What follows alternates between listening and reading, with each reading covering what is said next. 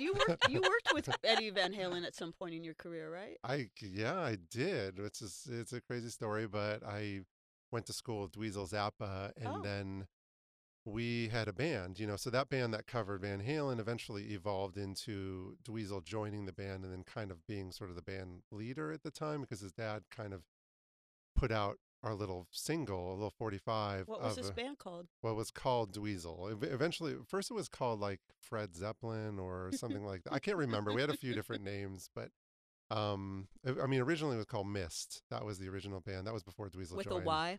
No, umlauts? no umlauts, no Damn umlaut. it. We didn't. Damn I know it, missed exactly. opportunity. That's why I didn't. Yeah, not. M I S S E D either, but M I S T. So you were in a band. How old were you when you had this band with Dweezil Zappa? That was about twelve, I think, is when we had that band, and so we went really in the studio in a. Frank Zappa studio, and we did a single. And the song on the A side was called "My Mother's a Space Cadet," and then the song on the B side was called "Crunchy Water." And I kind of that was when I wrote co-wrote with Dweezil, and in the band was Dweezil, and he played guitar, and then Eddie produced it. No Eddie way. Van Halen produced the record, yeah, and then the the the engineers who engineered Van Halen records engineered that record, but we did it at Frank's studio, which was in L.A. at his house. That is crazy. And you were 12 years old. I was 12 and I was so intimidated. I was like beyond. I couldn't. bel I couldn't say anything to Eddie Van Halen. It was just like he was just in the room and I was like hiding in the corner. I was so terrified because it was like he was a god. Have you? I mean, I don't know if you stayed in touch at the time, but now that mm. you're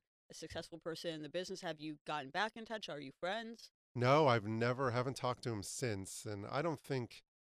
I don't know if he's ever caught wind of like maybe some work that I've done or anything, but I don't think he probably would put it together. I can't imagine a million years he would know like I'm the guy. But